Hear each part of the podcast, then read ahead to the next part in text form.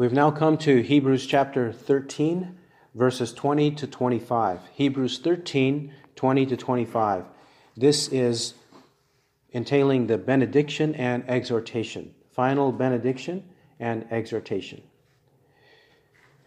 Now, may the God of peace, who brought up from the dead the great shepherd of the sheep through the blood of the eternal covenant, even Jesus our Lord, equip you in every good thing to do His will, working in us that which is pleasing in His sight, through Jesus Christ, to whom be the glory forever and ever. Amen. But I urge you, brethren, bear with this word of exhortation, for I have written to you briefly. Take notice that our brother Timothy has been released, with whom, if he comes soon, I shall see you. Greet all of your leaders and all the saints. Those from Italy greet you. Grace be with you all. Let's pray. Our Father in heaven, thank you for your holy and righteous word. We know, Lord, that it is the saving word of God, and it is the sanctifying word of God. Thank you for all of its truths. And thank you, Father, for this moment that we can study this portion of your word more in depth and understand better the true gospel, the gospel that has saved us and the gospel that sanctifies us. Thank you for this opportunity. We ask you to be pleased with our meditation upon this section. In Christ's name, amen. Well, this is the final part of this letter to the Hebrew Christians. Here in verses 20 to 21, we have a benediction, and then in verses 22 to 25, an exhortation and farewell for the people. Now, when we say that verses 20 to 21 is a benediction, the word itself, it's not a word that we use very often, but it is a word that literally means good word. Bene and diction, a good word. And this good word is a word of blessing, usually as it is used in our Christian context, and not only as a blessing, but as a prayer. So this is a prayerful blessing or good word that is intended from the one who speaks it or writes it to the recipients. It's a prayerful blessing that is wished upon, prayed upon, those who receive it. That's what a benediction is. That's what we have in verses 20 to 21, and it's not the only place where this kind of thing occurs. There are various other places, especially in the letters of the Apostle Paul. There are usually benedictions at the end, but sometimes in other places, even in the middle of a letter, there may be a benediction. This is in the New Testament, very commonly the case, but it's also very commonly the case in many parts of the Old Testament. A final farewell, a final desire and prayerful concern for the recipients to have the blessings of God. That's what we have in verses 20 to 21. But also, not only do we have that in verses 20 to 21, in our case right here, we have a synopsis, we have a summary, we have a concise statement here of the gospel of Jesus Christ in verses 20 to 21. The gospel is here in a very succinct place. The gospel has been explained throughout this letter, but now he does so here and wishes for this gospel, prays for this gospel to be truly manifested and persevering in the recipients, the Hebrew Christians. And this is also meant for us. So now let's see, as it begins in verse 20, how he explains this gospel. Now, may the God of peace, who brought up from the dead the great shepherd of the sheep through the blood of the eternal covenant, even Jesus our Lord. You may notice that in my reading of it, even though the New American Standard Bible does not use the word may, M-A-Y, I have inserted it there, because I believe it clarifies and makes it more distinct as to what's happening here. He's not just asserting or indicating something. He is actually praying or wishing for it. And in doing so, and this is valid according to the Greek language and even the Hebrew language in many places, even though your Bible translations in many places do not insert a may, I believe in many places it should be inserted for the sake of clarity, for the sake of us who are reading it. It becomes more clear as to what's happening. He is wishing and praying, desiring this God of peace to give this blessing to them. So look at it that way. Now, may the God of peace, which means he's calling on the God of peace to do so. He's beseeching and praying, petitioning the God of peace to do this for the believers. And notice also, the God of peace.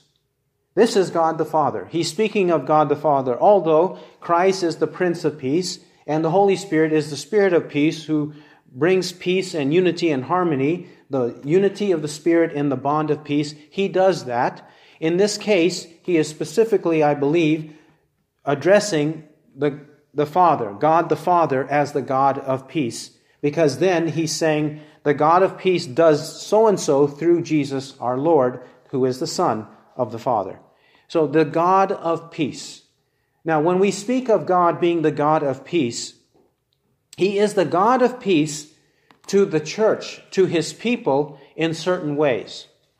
He is the God of peace to his church or his people, his shepherd, or his sheep in certain ways. He is that in the sense. He is the one who reconciles us through Jesus Christ between us and God. There was animosity, there was enmity, there was strife, there was alienation between us and God. But God, in due time, reconciled us, and instead of there being conflict and warfare between us and God, instead of being foes of God, now we're not foes of God anymore, now we are friends of God. Now we are redeemed, we are reconciled. He brought us, we who were alienated from him, and brought us to be a part of his kingdom. We were foreigners to him, and now we have become citizens of his kingdom. Now we have peace because we belong to the God of peace. So first and foremost, who were alienated and we who were at odds with him, at war with him, he has made us peacekeepers. He has made us recipients of peace and keepers of peace between us and him. Secondly, we become peacemakers with one another. We become peacemakers with one another. When we had strife with each other in our families, among our friends, among our co-workers, wherever we have gone, whenever we had been people who were those who were contentious people, those people that did not try to get along with everybody, those who did not look for the best interests of others, whether in our family or outside of our family. We did not used to be that way. We did not have that inclination or that proclivity to do so in the way that we now have.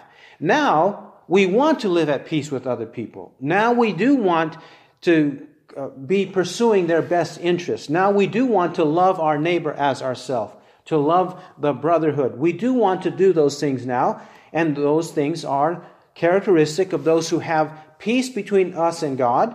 Now share that peace, now demonstrate that peace, who live in harmony, seek to be harmonious and peace-loving with other people. We're not seeking warfare. We are seeking peace now with others. We're not seeking strife, but we are seeking reconciliation. This is what it means when John the Baptist's birth was announced in Luke chapter 1. When John the Baptist's birth was announced in Luke chapter 1 at verse 15, we'll read 1:15 to 17. For he will be great in the sight of the Lord, and he will drink no wine or liquor, and he will be filled with the Holy Spirit while yet in his mother's womb. And he will turn back many of the sons of Israel to the Lord their God. So there's the reconciliation between the people and God. And then 17, between one another. And it is he who will go as a forerunner before him in the spirit and power of Elijah, to turn the hearts of the fathers back to the children, and the disobedient to the attitude of the righteous, so as to make ready a people prepared for the Lord. In verse 17, there's peace with one another.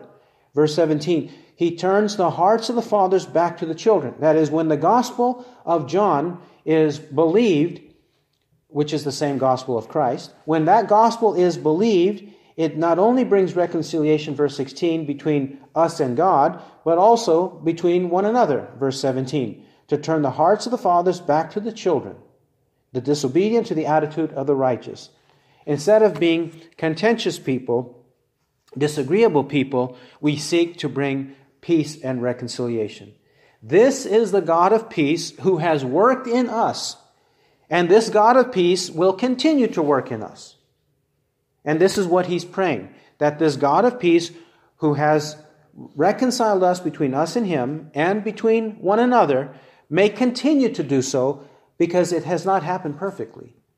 Because we sin daily against God, and also we have much more to do in seeking peace and reconciliation with the people that we know. And we desire that, and we want that. And this is the God of peace who is able to give it in his time and according to his will. Now, this God of peace is further explained and identified in verse 20. God the Father is further explained as who brought up from the dead the great shepherd of the sheep. He brought up from the dead the great shepherd of the sheep. Why is it there that he brings up the resurrection of the dead, that Christ was raised from the dead?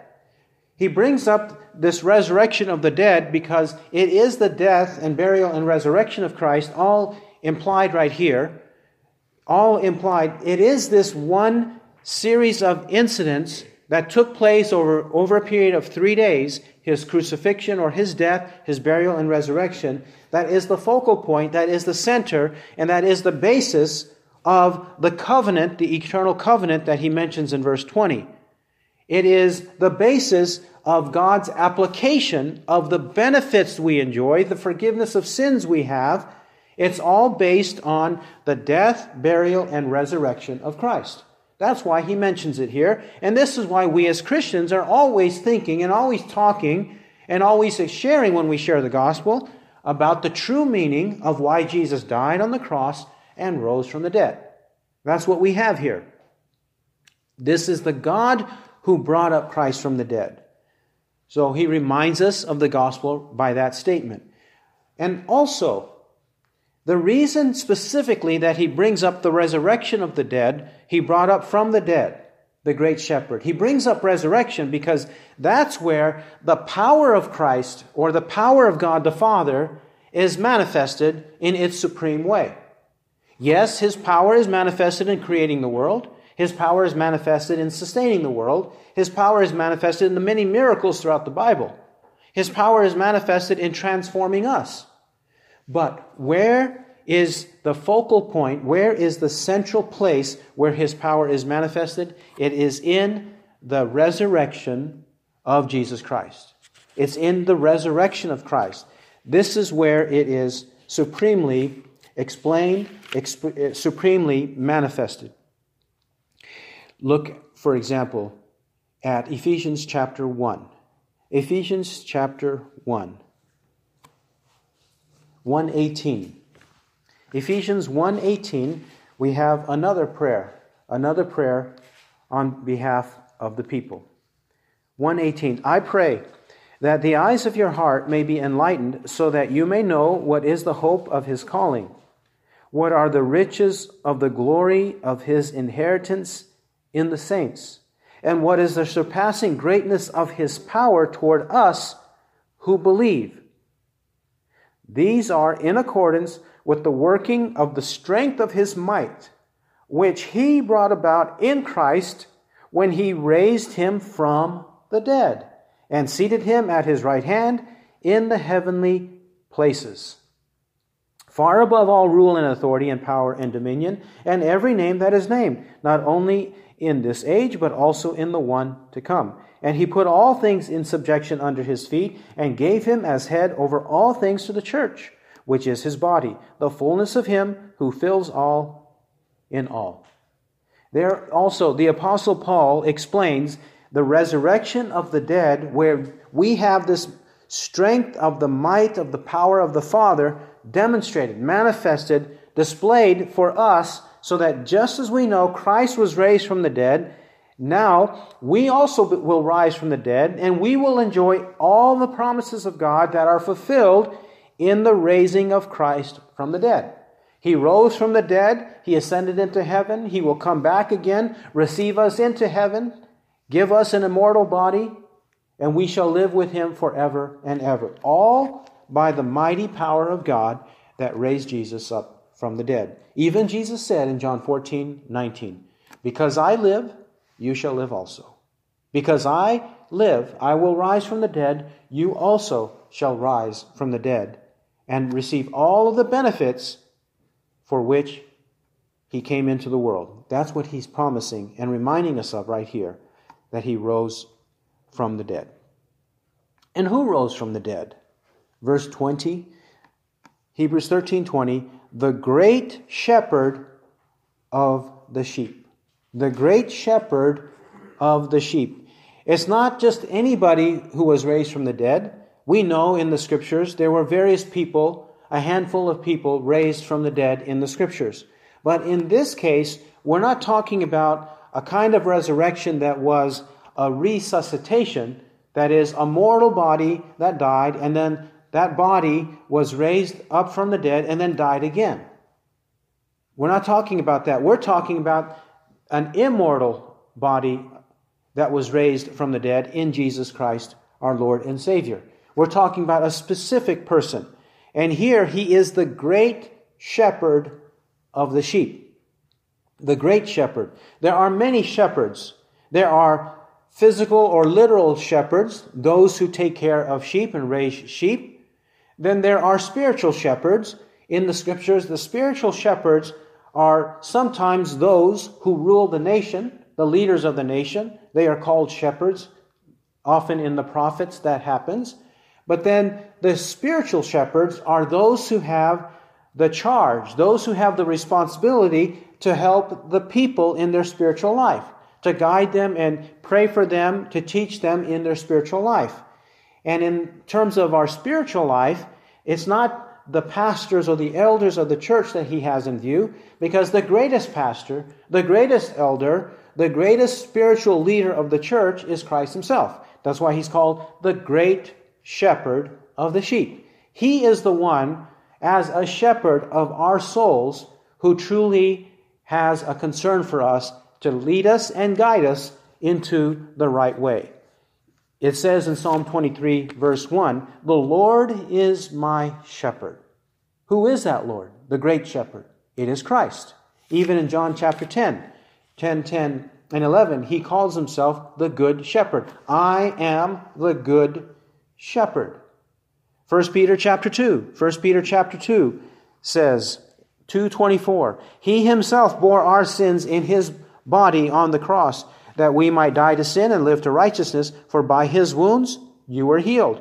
For you were continually straying like sheep.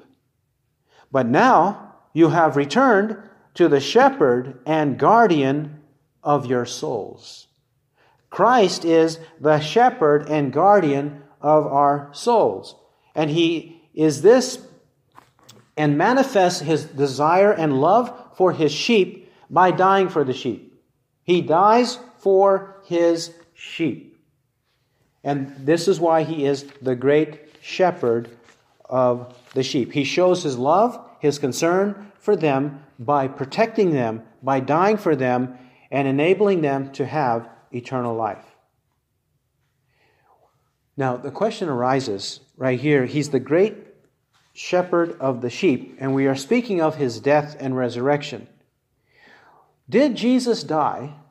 Was his death and resurrection for the sheep and the goats, or only for the sheep? Did Jesus die for every individual who ever lives so that they benefit from that death, or did Jesus die only for the sheep so that they are the only beneficiaries of his death and resurrection? When he says the sheep, is he saying that every individual in the world, if it depends on the individual, he could become a sheep? Is he saying it that way? Does he mean it that way? I don't believe he means it that way. Let me illustrate. John chapter 10. John chapter 10. Our Lord speaks of his own ministry and the ministry of the people for which he came. John chapter 10 and verse 11. John 10:11. I am the good shepherd. The good shepherd lays down his life for the sheep. He calls himself the good shepherd, and he lays down his life for the sheep. And he does not say, I lay down my life for the sheep and the goats. He just says, I lay down my life for the sheep. That's what he says. Now, some have objected and said that, yes, he laid down his life for the sheep, but it doesn't mean he didn't lay down his life for others also. Well, we will see in this context that when he says the sheep, he means only the sheep. He doesn't mean the sheep as though it's sheep and goats. He means only the sheep. Verse 14, I am the good shepherd, and I know my own, and my own know me. He's the good shepherd, like it says in Hebrews 13, he's the great shepherd. He is the good shepherd. I know my own, so he knows who his sheep are, and his sheep know who he is. That means they know the voice of their shepherd, the dear voice of their shepherd. 15, even as the Father knows me, and I know the Father, and I lay down my life for the sheep. He lays down his life for the sheep. There we have it again. Now, in context, he means only the sheep. We'll see this. Look at verse 16. I have other sheep which are not of this fold.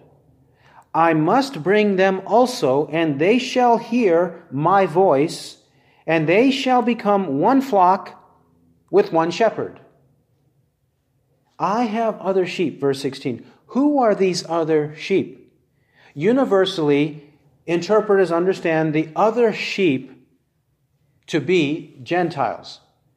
There are Jewish sheep and there are Gentilic sheep. The Jews and the Gentiles come together as one flock under one shepherd. That's what he means in verse 16. I have other sheep. And he says, which are not of this fold, but I'm going to bring them into this fold. They're going to come together. I must bring them also, and they shall hear my voice, and they shall become one flock with one shepherd.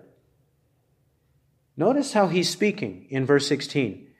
Are the Gentiles, even who live in his own time and in the time of the apostles, have they believed yet? No, they have not believed yet. But he calls them sheep even before they are believers. He calls them sheep even before they are believers. His own contemporaries, Christ's own contemporaries and the apostles' own contemporaries are not in the fold yet, but he's calling them sheep. He's calling them sheep. And then verse 17. For this reason, the Father loves me because I lay down my life that I may take it again. No one has taken it away from me, but I lay it down on my own initiative. I have authority to lay it down, and I have authority to take it up again. This commandment I received from my Father, which reiterates the Father who brought up from the dead the great shepherd of the sheep. Now, let's continue with this train of thought in chapter 10, as the Apostle John has explained it.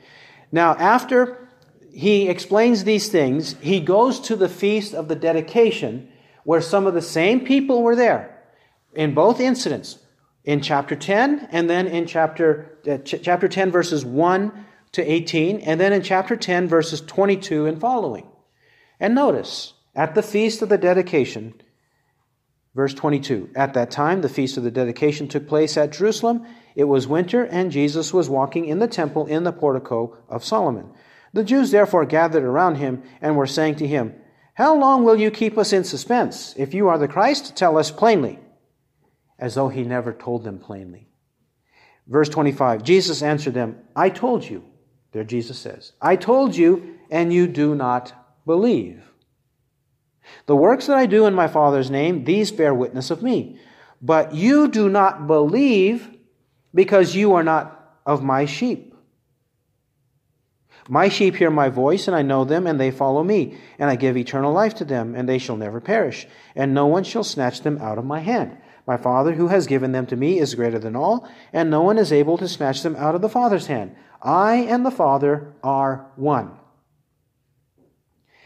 Christ says in verses 25 to 26 that he clearly told them and they don't believe. Now, why don't they believe? Verse 26 explains, you do not believe because you are not of my sheep. So that means that if they were the chosen sheep of Christ, then they would have believed. Meaning, they would have heard the gospel, the Holy Spirit would have converted them, and they would have been clear members of the fold. They would have been clear sheep. But they're not manifesting that, and they keep on saying, tell us if you're the Christ. We don't understand. You never told us clearly. They keep on complaining like that to him. And why do they not believe? Because they're not of his sheep. If it depended upon faith or belief to become a part of the sheep, verse 26 would say, but you are not of my sheep because you do not believe. You are not of my sheep because you do not believe. But verse 26 doesn't say it like that. It says, you do not believe because you are not of my sheep. So if you are the chosen sheep, you will believe. But if you're not of the sheep, you won't believe. So this is Christ making a clear distinction and meaning in this chapter, chapter 10, that he laid down his life only for the sheep so that they would believe. And if they don't believe, they're not of the sheep. And not only that, look at this assurance he gives us. In 27 to 30, if we are a part of the great shepherd of the sheep, if we belong to him, he's not going to let us go. 27, my sheep hear my voice, and I know them, and they follow me. And I give eternal life to them, and they shall never perish. And no one shall snatch them out of my hand. My Father who has given them to me is greater than all, and no one is able to snatch them out of the Father's hand. I and the Father are one. The Father and the Son are one, and no one can snatch them out of their hands because of their power. Speaking again of the power of God, the power of God prevents us from ever perishing. The power of God prevents us ever from being snatched out of their hands. The power of God does that, which means the devil cannot convince us and rip us out of the hand of God. The devil cannot do that. If we belong to the Father and to the Son, they will protect us and cause us to persevere, to understand his voice, to follow his voice, to know him, and never, ever perish. Eternal life is our destiny. Hebrews 13:20. He is, in that sense, the great shepherd of the sheep. He redeems us and us alone.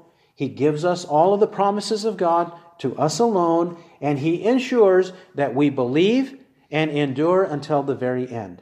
That's the sense in which he is the great shepherd of the sheep. Now, how or what is the basis? What is the purchase price of us being redeemed? Verse 20 says, through the blood of the eternal covenant, even Jesus our Lord. He's saying specifically it has to do with the blood of Jesus our Lord. He had to come into the world to shed his blood.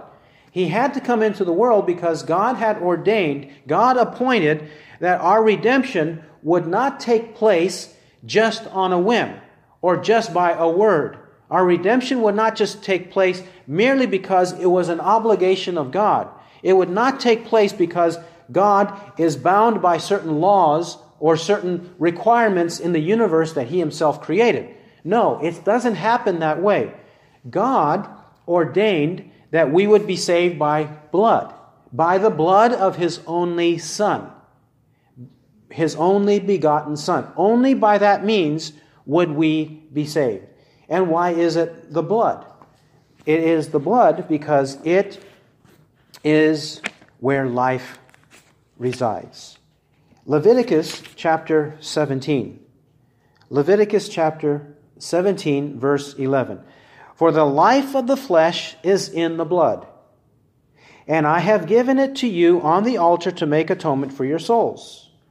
For it is the blood, by reason of the life, that makes atonement. He was teaching the people that the animal sacrifices of blood were necessary as a symbol and representation that your life depends on your blood. But even our life, depending on our blood, has its greatest manifestation or greatest purpose in the blood of Christ, so that God would send His one and only Son into the world to pay the penalty, to have His life taken away from Him based on His pure blood, His unblemished blood. You see, in our case, our blood, because it is a part of what belongs to us, is blood that is impure.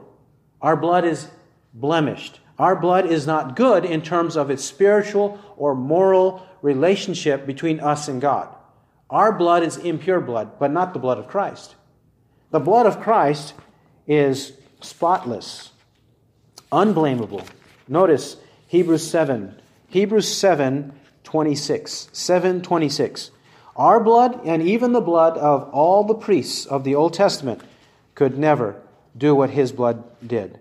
Hebrews 7:26. For it was fitting that we should have such a high priest, holy, innocent, undefiled, separated from sinners, and exalted above the heavens, who does not need daily, like those high priests, to offer up sacrifices, first for his own sins, and then for the sins of the people, because this he did once for all when he offered up himself. For the law appoints men as high priests who are weak, but the word of the oath, which came after the law, appoints a Son, made perfect forever. The Son of God was made a perfect sacrifice forever for you and me. That's why the blood of Christ is so important. And no one should ever, no matter what we think of blood, no matter what we think of the thought of it or the announcement of it when we share the gospel, no matter what we think of it when we have songs, Christian songs that mention the blood, it should not be something that is undesirable to us. We should not dislike it. We should not refrain from using the word, because the blood of Christ is this important to us. This is the price of our redemption, the blood of the only begotten Son of God. We should boast in it. But may it never be that I should boast, except in the cross of our Lord Jesus Christ, through which the world was crucified to me and I to the world. Galatians 6:14. It is the blood of Christ. May we never be ashamed of that. Now, this blood, what is it a part of? Here it says it's a part of the eternal covenant. The eternal covenant. It's called an eternal covenant. This eternal covenant is the same as the new covenant, which was explained in Hebrews chapter 8, 9, and 10. This covenant, this eternal covenant, is the same as the one means or the covenant of grace, the one way that anyone is ever saved from the time of Adam and Eve until the end of the world. It is this eternal covenant. We speak of this eternal covenant in different ways. The Bible speaks of it also in different ways. It speaks of it as eternal covenant, everlasting covenant, new covenant. It speaks of it as the covenant of peace. These are various ways the Bible speaks of it. If we read books outside of the Bible that explain this and describe it from the beginning to the end of the Bible, those books usually refer to it as the covenant of grace. Covenant of grace. Though the Scripture doesn't use that phrase, yet that phrase is a biblical phrase, or that concept is a biblical concept, and we should not refrain from using that word. Just understand that even though it's not a word or phrase found directly in the Bible, the concept is there. For example, in Acts 20:24, it speaks of the gospel of the grace of God. The gospel of the grace of God, which grace is also mentioned in our passage in verse 25. Grace be with you all, or may grace be with you all. This is the grace, or the covenant of grace. But now, specifically, our apostle has used the word eternal in verse 20. Eternal. Why does he call it eternal? He calls it eternal here because it has to do with what God did in eternity past, before the world was created, during the time of the world, and forevermore, eternity future. Before all time, now, and forevermore. That's why he calls it eternal. Notice with me, 2 Timothy chapter 1. 2 Timothy chapter 1. After mentioning the gospel, he says this in verse 9. 2 Timothy 1:9. Who has saved us and called us with a holy calling, not according to our works, but according to his own purpose and grace, which was granted us in Christ Jesus from all eternity. From all eternity. Which means he's saying, this salvation, this calling is a holy calling, which means it's specific to us, the sheep. It's not because of our works, not because of the good things we do, but according to what? His own purpose and grace. Therefore, covenant of grace. His own purpose and grace, which was granted us. If it was granted us, given to us, it's gifted to us, we don't deserve it. And how? In Christ Jesus, from all eternity. Which means what? Before the world was created, from all eternity past, he means. Before the world was created, God appointed, God ordained, God purposed, God covenanted, God decreed to have our salvation be this way. Before the world began, then revealed in the world, and then applicable and permanent for all eternity future. This is the redemption that we have. That's the reason why the apostles calls it the eternal covenant, and why in other parts of the Scripture it's called eternal or everlasting covenant. It's that decree or that purpose, that covenant that God has established for our redemption. And of course, it's in Jesus our Lord. And it's in Jesus our Lord. And also verse 21, he says, through Jesus Christ. In Jesus our Lord and through Jesus Christ. In verse 20, he explains our salvation, which is through Jesus our Lord, or in Jesus our Lord. Specifically, Jesus our Lord. Our salvation is completely dependent on Christ. Then in verse 21, when he says it's through Jesus Christ, he's talking about our sanctification, how we are made holy, how we grow in Christ's likeness, how we are conformed to his image. So it's in Christ that our salvation is dependent, and it's through Christ that our sanctification or our holiness, our Christian discipleship and growth are dependent.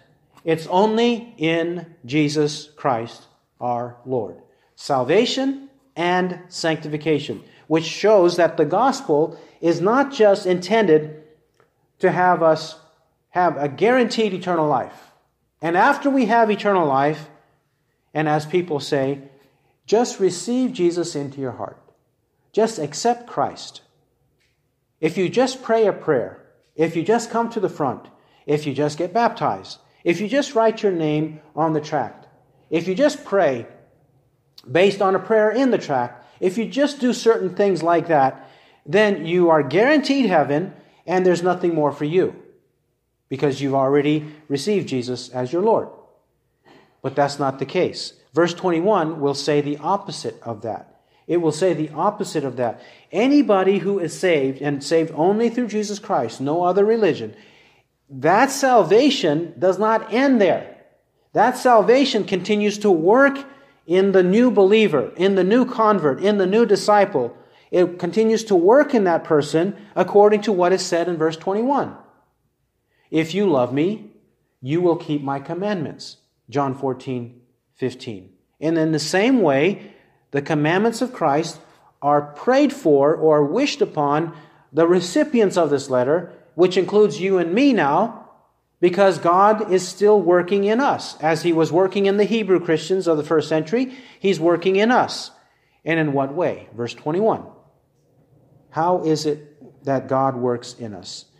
His prayer, notice, if you would like to summarize this, the prayer, it is, may the God of peace equip you. That's the prayer. May the God of peace equip you. That, if you boil it down, that's what he's wishing. He's praying, may the God of peace equip you.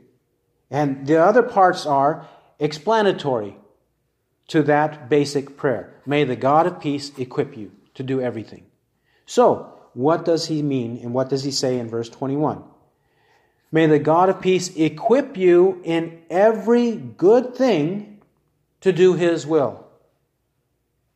It requires the God of peace to equip us, which means we were ill-equipped before that.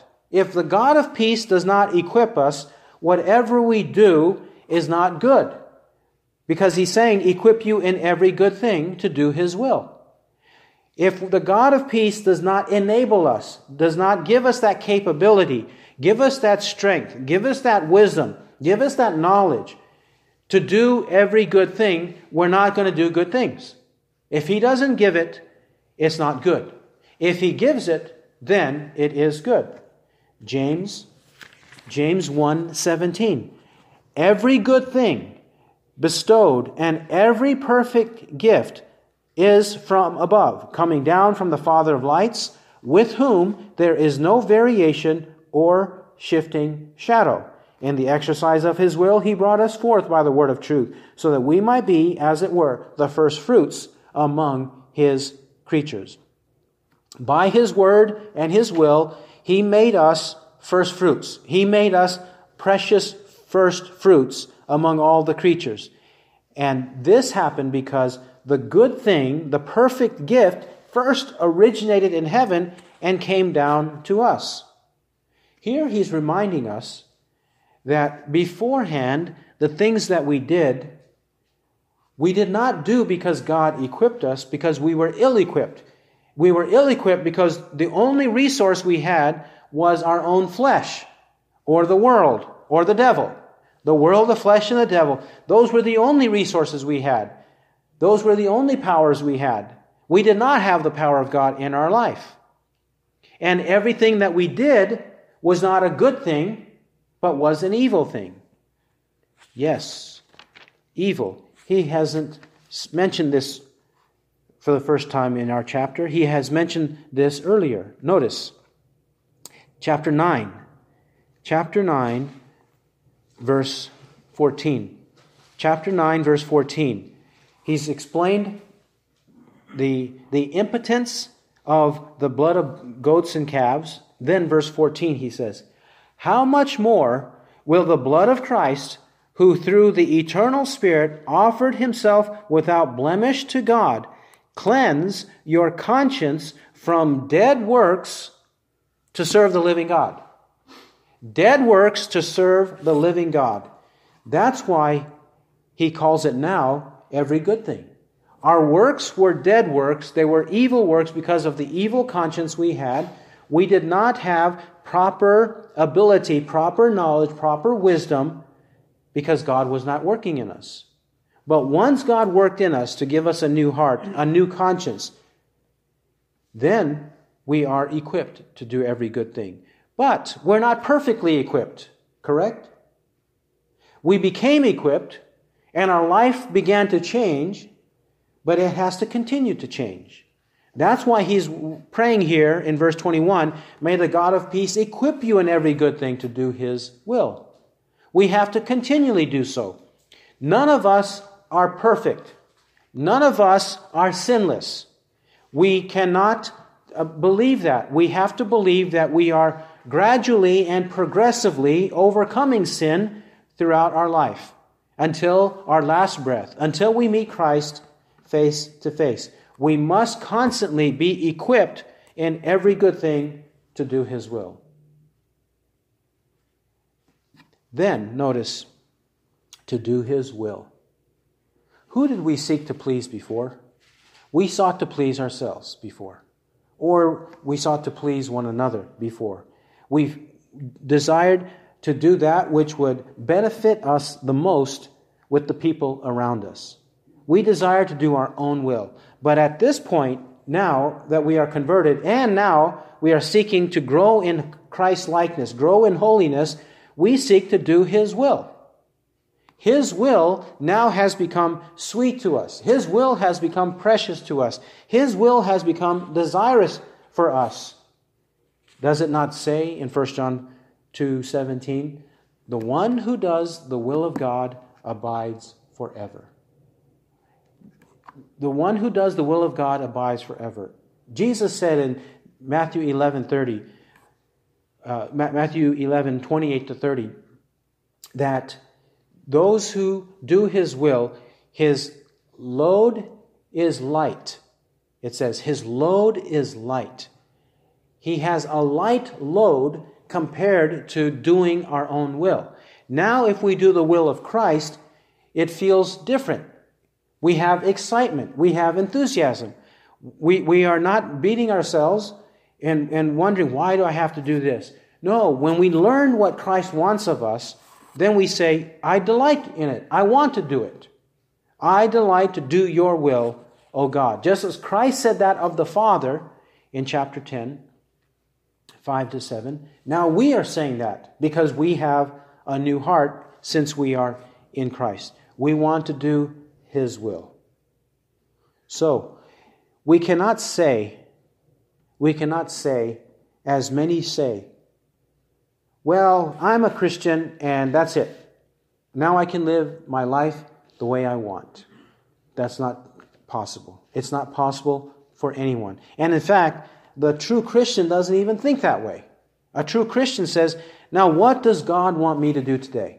What does God want me to do in every moment? Of everything I see, everything I say, every place I go, whatever I do, what does God want me to do? We seek His will. That's the new heart that does so.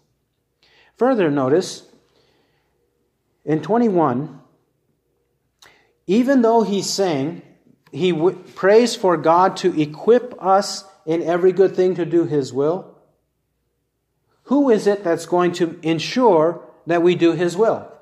We are supposed to do His will, but how is that going to actually come about? Verse 21, if He equips us, and in verse 21, when God works in us that which is pleasing in His sight. When God works in us that which is pleasing in His sight, which returns to this fact that it is God Himself who, from the beginning of our salvation, before the foundation of the world, during the time of the world, and after the world is destroyed for all eternity, He is the one who's going to work in us to ensure until the very end that this happens. He will work in us. Let's see examples in Philippians. Philippians chapter 1, verse 6. From beginning to end, Philippians 1:6. For I am confident of this very thing, that He who began a good work in you will perfect it until the day of Christ Jesus. He who began the good work will perfect it. So none of the sheep will come out or be stripped out away from the hand of God or from the hand of Christ. God who began the good work in us, He will perfect that good work and continue working in us that which is pleasing in His sight until the day that Jesus Christ returns. Philippians 2:12. So then, my beloved, just as you have always obeyed, not as in my presence only, but now much more in my absence, work out your salvation with fear and trembling. For it is God who is at work in you, both to will and to work for His good pleasure. Here he exhorts the Philippians to work out their salvation with fear and trembling. He doesn't say work for it, but work out, which means manifest it, display it, produce fruit that relates to your salvation with fear and trembling. So there is the obligation that we have, similar to Hebrews 13, 20 and 21.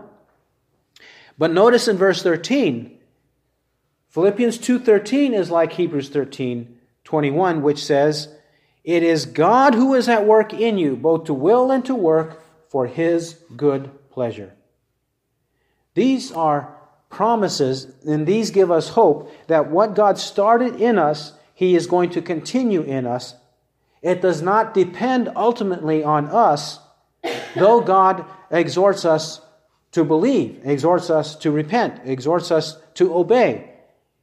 Ultimately, the Father will ensure that from beginning to end, before the foundation of the world and after the world is destroyed and the new heavens and the new earth, we will be with Him and dwell with Him forever. Because He's going to give us a desire to do that which is pleasing in His sight.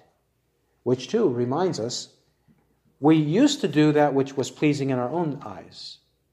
We used to do that which was pleasing to the people whose favor we desired. We used to be people pleasers. We used to be pleasers of our own passions. We used to be like this. But now our concern is to please God. Whatever is good and right in the sight of God, that's what we desire to do. He's taught us to do so. The new believer and the believer throughout his life seeks to do God's will and to please Him in every way. 21 concludes, "To whom be the glory forever and ever. Amen." Glory to God forever and ever. Amen. We live for the glory of God. This reminds us of this. Why did God create the world? Did He create the world so that we might have the supreme pleasures of the world? Did He create the world that everyone might submit to us? Did He create the world so that we could do and live as we please? Did God create the world because He really was a lonely God, and this lonely God wanted something to do in creating us? Did He create the world because He wanted to manifest love towards someone? He actually wanted to manifest love toward us. He wanted to do it. He needed to do it. He couldn't sleep because He couldn't do it. So He created the world. People think this way, but that's not the case. He created the world for His glory. He created the world that we might manifest His glory and then return that glory, display that glory, not for His benefit, but for our benefit. We might live for His glory forever and ever. So then whether we eat or drink, whatever we do, let us do to the glory of God. 1 Corinthians 10:31. And as it says in Romans chapter 11 and verse 36, "For from Him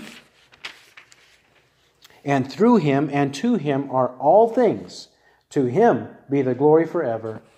Amen." This is a very important doctrine. The love of God, or even the justice of God, is not the main reason that God created the world. The main reason is not for God to manifest His love or desire love from us or anything like that. The main reason He created the world is for Him to be glorified. For Him to be glorified. And this will be forever. And he says, "Amen." Amen is not actually an English word. If we have not studied this word, it's not actually an English word. It comes from the Hebrew language and then into the Greek language, then from Greek in the New Testament to our English language. It is one of the few words in the Bible that is actually transliterated instead of translated. If it were translated, the word amen would be translated as faithful or sure or right or truly as a way of expressing agreement with what was just said. Affirmation and agreement with what was just said. That's what the word amen does. He's saying here that whatever he has just said, he believes it to be faithful, he believes it to be true. He's giving his affirmation to what he just said, so that with that affirmation, we also might affirm the same, to say amen. That's what amen is. We could compare this word amen in terms of transliteration to the word shalom. We know in English, because of the common usage of the word shalom in Christian circles, that shalom means peace.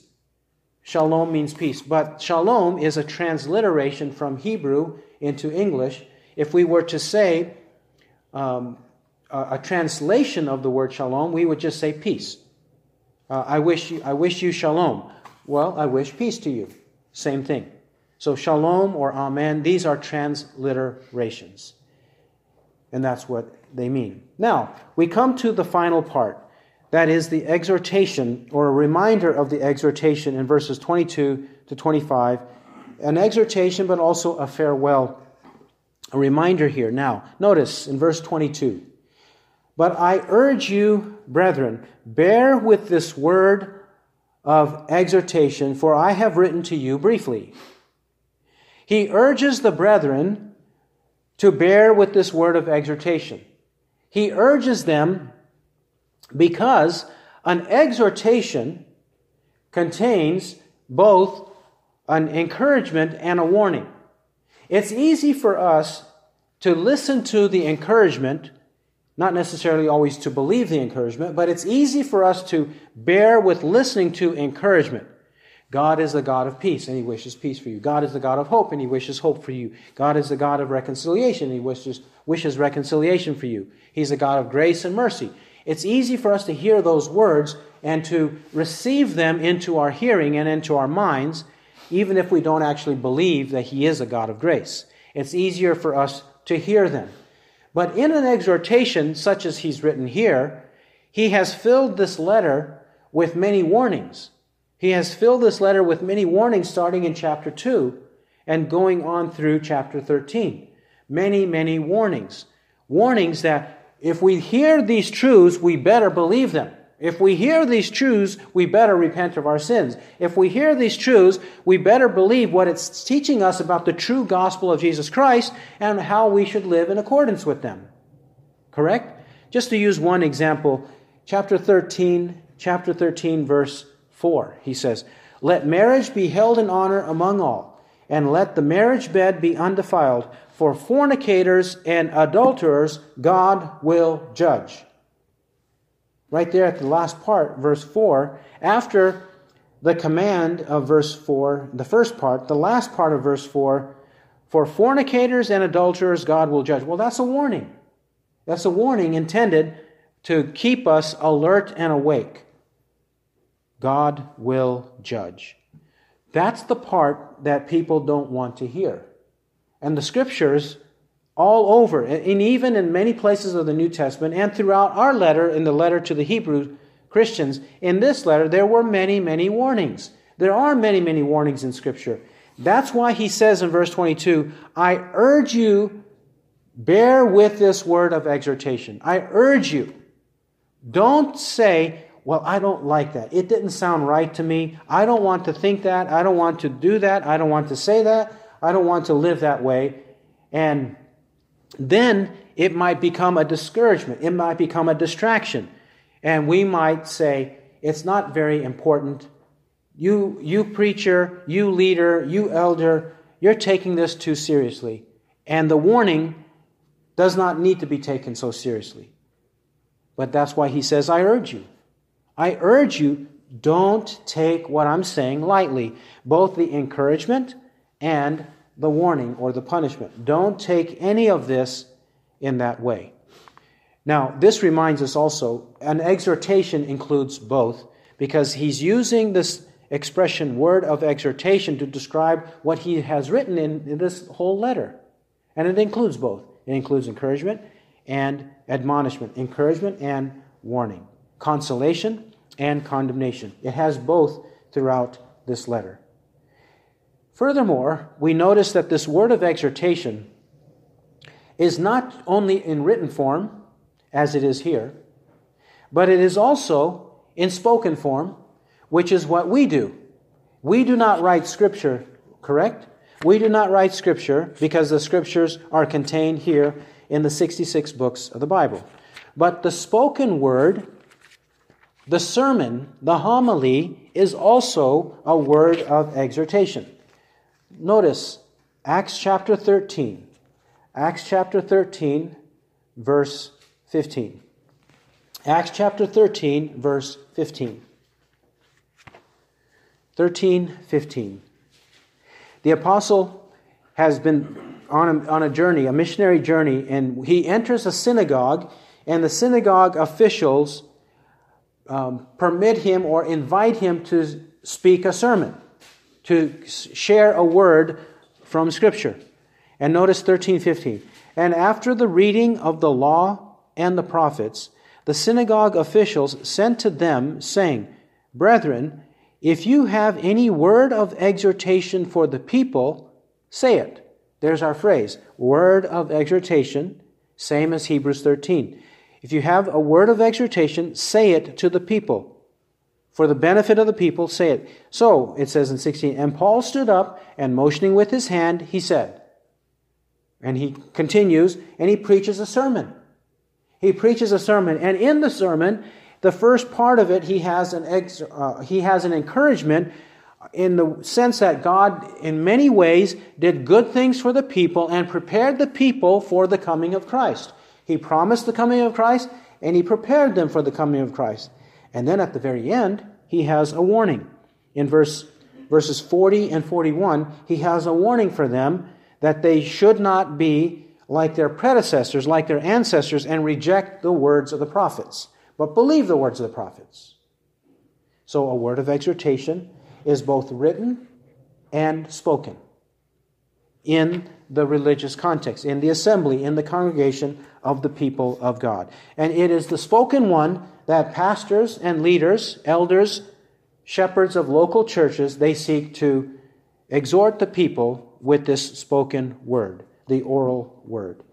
And also notice in 22, another reason they might have a desire to disregard this word. He says, "For I have written to you briefly." Now you might think, well, this was a long and complicated letter, Apostle. You might think this was a long and complicated letter. I can't understand it, and I don't want to figure it out, and it was too long. I don't want to read it, or read it in one sitting. I don't want to do it. But he says it's a brief one. Because he could have written much, much more. He could have written, as the Apostle John says at the end of the book of John, 21:25, he says there that if he were to write everything that Christ said and did, he says, using a hyperbole, he says, the world could not contain the books that would be written if I were to tell you everything that Jesus said and did. So I have to write to you briefly. So in a sense, there is so much more knowledge, so much more wisdom, so much more truth that could have been written even in the whole Bible from Genesis to Revelation, but we have a brief description in parts and the whole of what it means to know the true and living God and to be reconciled to Him. So in that sense, don't let the length of this letter of Hebrews, or for that matter, any other part of the Bible, discourage you, but rather may it encourage you to pursue the knowledge of it. Further, he has some farewell encouragement and greetings. Verse 23, take notice that our brother Timothy has been released, with whom, if he comes soon, I shall see you. Timothy, he calls him our brother Timothy. Now, because of this, this is one of the reasons, many reasons, why scholars think that it is the Apostle Paul who wrote this letter, even though he does not identify himself at the beginning of the letter, which view, I think, is of all the different views as to authorship, I think that is the best. This was written by the Apostle Paul. But notice here too, he says, our brother Timothy, he's been released, which means Paul was, or the apostle here, was in prison. And Timothy was in prison for preaching the gospel. But for whatever reason, Timothy has been released, and the apostle wishes to be released, and he thinks he will be released. We don't know if he was, but he thinks he will be released. And together with Timothy, the apostle and Timothy will go and see the believers to whom this letter was addressed. What does this teach us? The apostle himself is a true apostle, writing the truth. Timothy was a true brother, and the two of them would go from place to place to go see other believers, to encourage the other believers in the faith. They were reliable, trustworthy men with the true gospel who went from place to place in order to encourage the believers, the remnant scattered throughout the Roman Empire, to also continue and persevere in the true faith. I'd like to show from one passage, from Philippians chapter 2, the kind of persons who should be the missionaries and preachers of the gospel that we send from place to place. Not just anybody, but this kind of person. Philippians 2:19. Philippians 2:19. This will describe Timothy. Philippians was also written by Paul in prison. He says, "But I hope in the Lord Jesus to send Timothy to you shortly, so that I also may be encouraged when I learn of your condition. For I have no one else of kindred spirit who will genuinely be concerned for your welfare. For they all seek after their own interests, not those of Christ Jesus.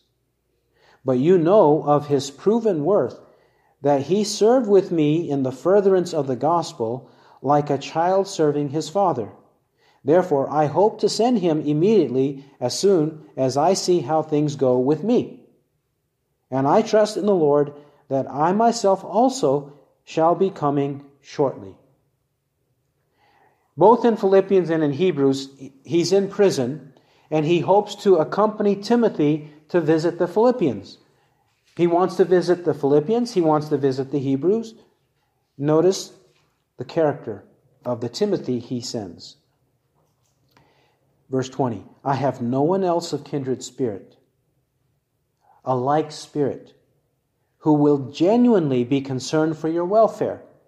I'm not going to send just anybody. I'm going to send somebody who is genuine, who's sincere, and is concerned for how you're doing. Because other people seek after their own interests, not after the interests of Christ Jesus. And typically, the false ministers of the gospel, the false preachers and teachers, they are seeking after fame and fortune.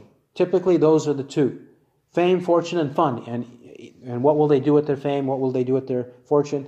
They will pursue their own fun. So fame, fortune, and fun, that's what they pursue. They don't pursue Christ and the things of Christ.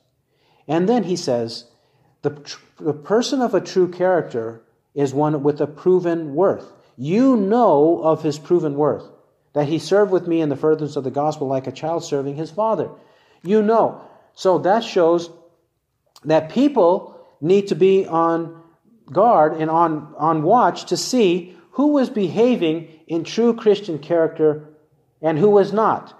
And those are the ones who have a proven worth, who should be appointed, who should be commissioned, who should be sent out to preach the gospel and encourage the other Christians in other places around the world. This is the kind of brother Timothy was. And this reminds us that if Timothy is that way, then we should be that way. If Timothy was that way, we should be that way. We know eventually he became a pastor, an elder of the church at Ephesus.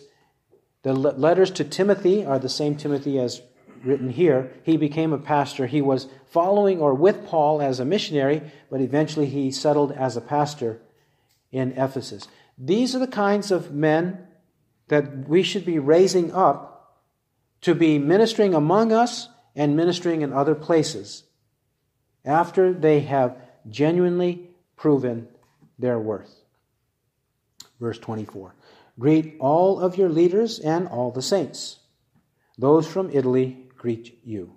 Now this greeting is not just mere hello, hi, how are you doing? This greeting is more important or more in-depth than that. The greeting for the leaders, including elders and deacons and the rest of the saints, all the saints, this has to do with wanting for them to genuinely have this mutual love and respect for each other and to have notice of each other, knowledge of each other, so that they could pray for each other, know about each other's well-being, as he said in Philippians 2. He wanted to send Timothy to the Philippians so that they might know what's actually going on. They might actually be able to help them and take care of their needs. And in fact, 24, those from Italy greet you. So it's mutual. Not just the apostle, but all the saints there from one place send greetings to the saints of another place, because the desire is to have one mind and unity and harmony together. 25 ends the letter. May grace be with you all. May grace be with you all. It is the grace of God, as we saw in 2 Timothy 1:9, that started before the foundation of the world. It's the grace of God that continues to work in us by His desire to do in us that which is pleasing in His sight, working in us that which is pleasing in His sight. And it is the grace of God that will remain with us for all eternity, and the reason that we will bow our knees before the Father, the Son, and the Spirit, and worship them forever and ever. Grace that saved us is grace that sanctifies us, and grace that sustains us for all eternity. Salvation, sanctification, and sustenance or sustainment throughout all eternity. It is this grace. And this is the grace we should always wish for others to have. Yes, grace all the way, from beginning to end. He who has ears to hear, let him hear what the Spirit says. Amen.